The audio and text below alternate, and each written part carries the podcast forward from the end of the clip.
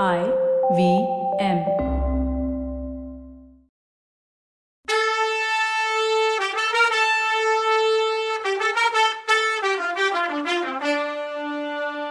வணக்கங்க. நான் கவிதா பேசுறேன்.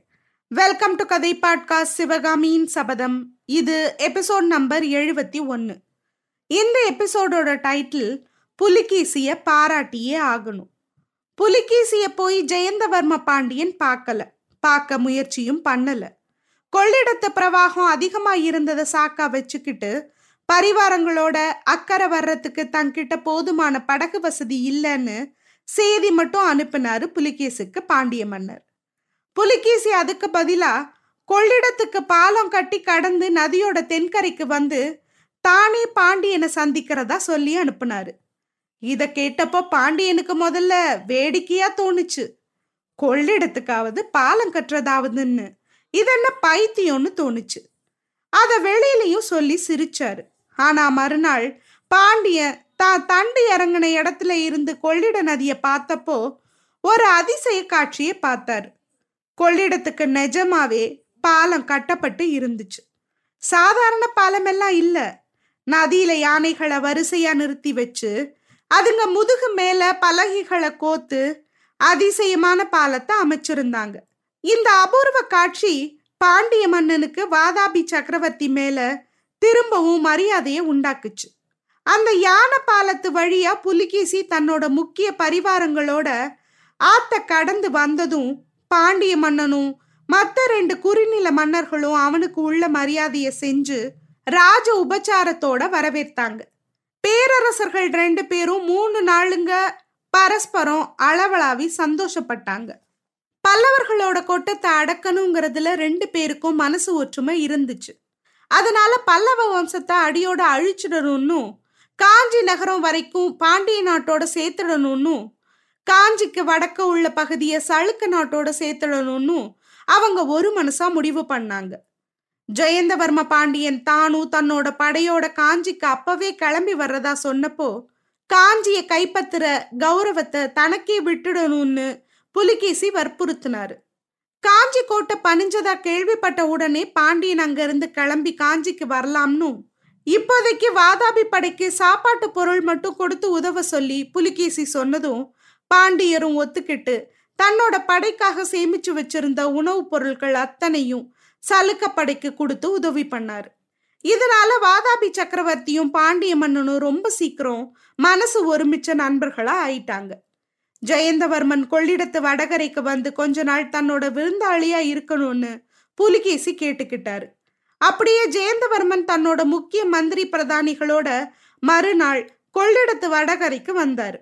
புலிகேசி ஆடம்பர ராஜ உபச்சாரங்களோட ஜெயந்தவர்மனை வரவேற்றதும் தன்னோட நாலு வகை படைகளையும் ஜெயந்தவர்மனுக்கு காட்டி அவரை பிரமிச்சு நிக்கிற மாதிரி பண்ணாரு. தடபுடலான விருந்துக்கு அப்புறம் வாதாபியோட வில்லாளிகள் வாழ் வீரர்கள் மல்லர்கள் இவங்க அந்த பேரரசர்கள் ரெண்டு பேர் முன்னாடியும் தங்களோட திறமைகளை காட்டினாங்க. அப்புறம் வாதாபியோட அரண்மனை கவிஞர் சந்தர்ப்பத்துக்கு ஏத்த மாதிரி தான் புனைஞ்சிருந்த புகழ்ற கவிதைகளை பாடினாரு.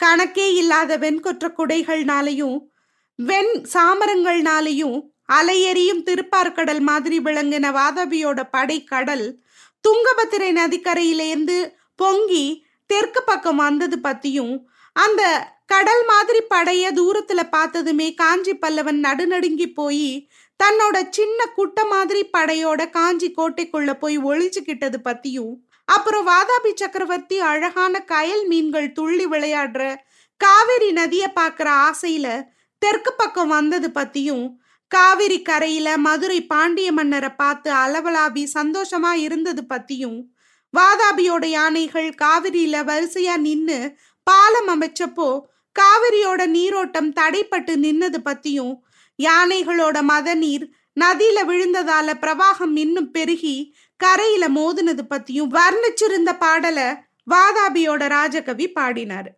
இதை கேட்ட பாண்டியனும் மற்ற சிற்றரசர்களும் மது உண்டவர்கள் மாதிரி மதிமயங்கி நின்னாங்க.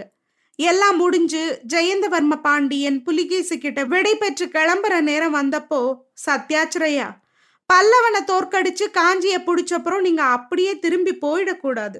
மதுரைக்கு வந்துட்டு தான் போகணும்னாரு. அந்த நாள்ல காஞ்சிக்கு அடுத்தபடியா தென்னாட்டுல புகழ்பெற்ற நகரமா இருந்தது மதுரை தான். அங்கேயும் புலிகேசி வந்தா பாண்டியர்களோட சிறப்பை எல்லாம் காட்டி அவரை பிரமிக்க வைக்கலாங்கிறது ஜெயந்தவர்மனோட நினப்பு.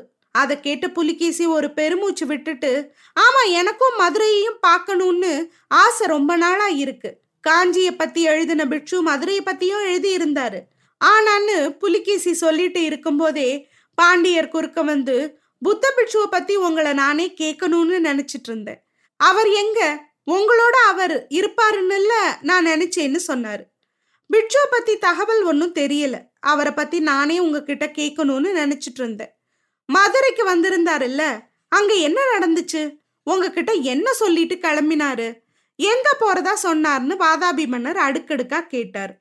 பிட்சு மதுரைக்கு வந்த நேரம் தன்னோட அப்பா காலமானதும் அதனால வந்த குழப்பத்துல பிட்சு சிறைப்பட்டதும் தனக்கு முடிசூட்டு விழா நடந்த அப்புறம் பிட்சுவை தான் விடுதலை செஞ்சதும் இந்த விவரங்களை சொல்லிட்டு ஜெயந்தவர்மன் பிட்சு விடுதலையான உடனேயே வாதாபி பட காஞ்சி கிட்ட வந்துடுச்சான்னு அவர் என்ன கேட்டாரு.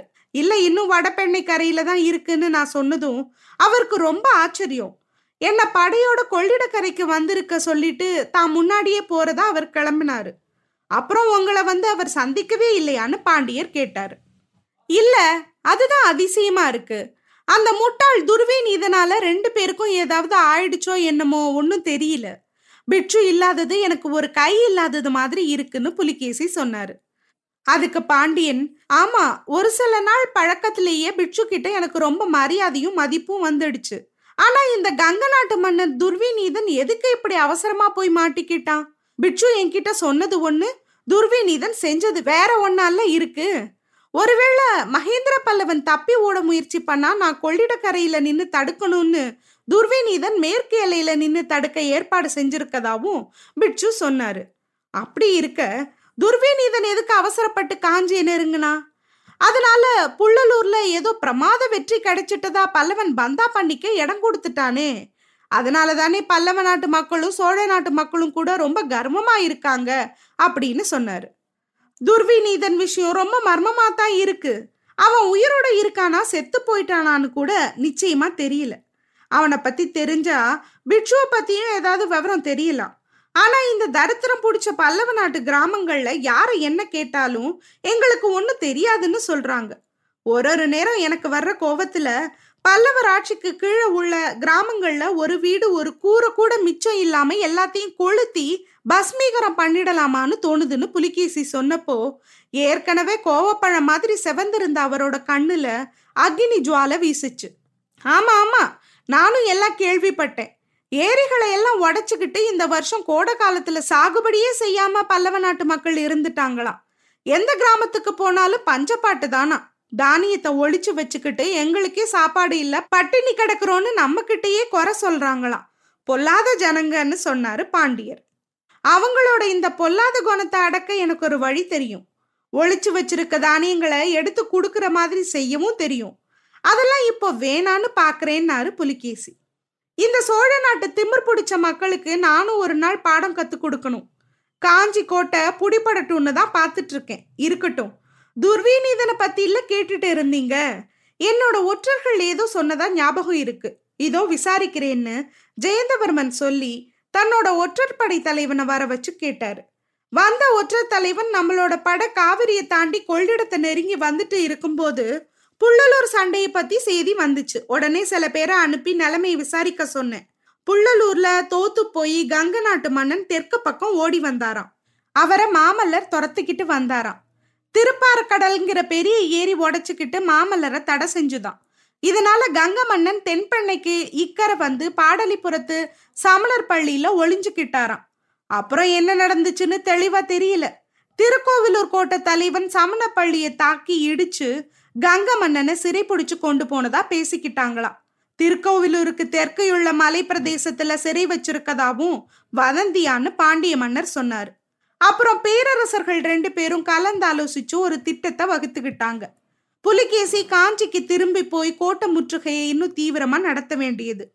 காஞ்சி கோட்டை பணியிற வரைக்கும் வாதாபி படைக்க வேண்டிய உணவுப் பொருள்களை பாண்டியன் அனுப்பிக்கிட்டே இருக்க வேண்டியது.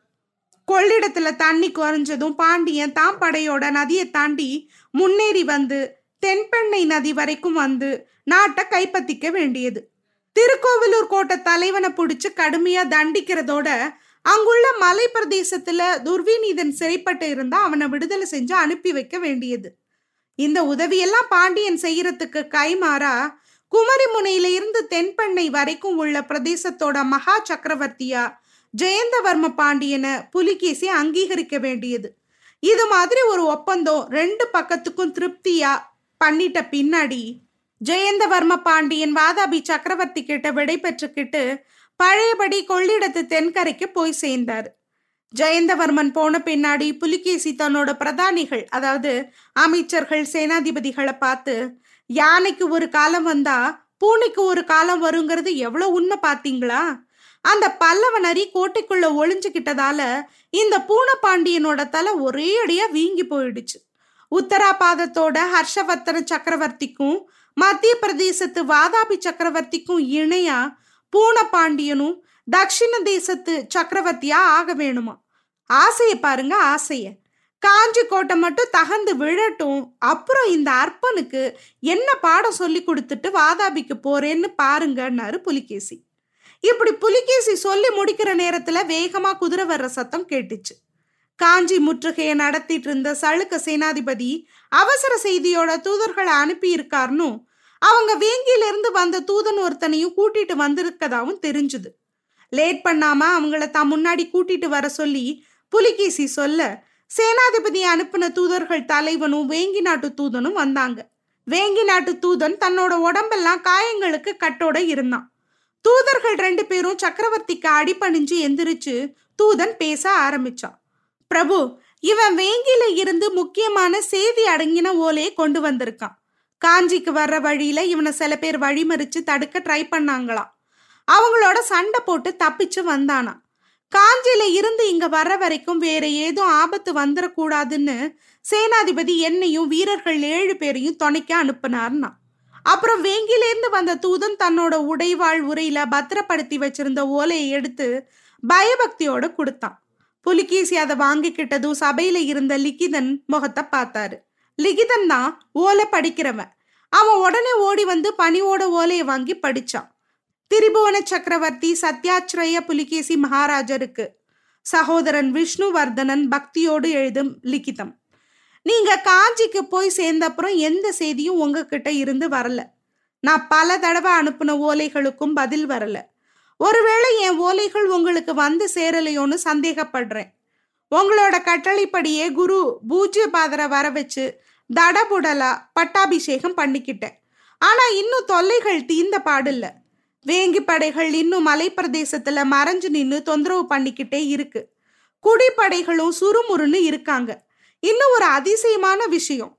மகேந்திர பல்லவரோட சித்தப்பா பையன் புத்தவர்மன் எங்க இருந்தோ ஒரு பெரிய படையோட முளைச்சு வந்திருக்கான். கிருஷ்ணை நதியோட தென்கரையில தண்டு இறங்கி நான் உங்களுக்கு உதவி செய்ய கிளம்பினா என்ன தடுக்க போறதா கருவிட்டு இருக்கானான்னு எழுதி இருந்தது அதானே பார்த்தேன். எங்கடா நம்ம சக்கரவர்த்தி? இந்த பாட்டை விட்டுடுவாரோன்னு. சாணக்கியர்லாம் என்ன தந்திரசாலி? எங்க சக்கரவர்த்தி முன்னாடி நிக்க முடியுமா? சரி அடுத்த எபிசோட்ல என்ன நடக்குதுன்னு பார்க்கலாம். அது வரைக்கும் நன்றி வணக்கம்.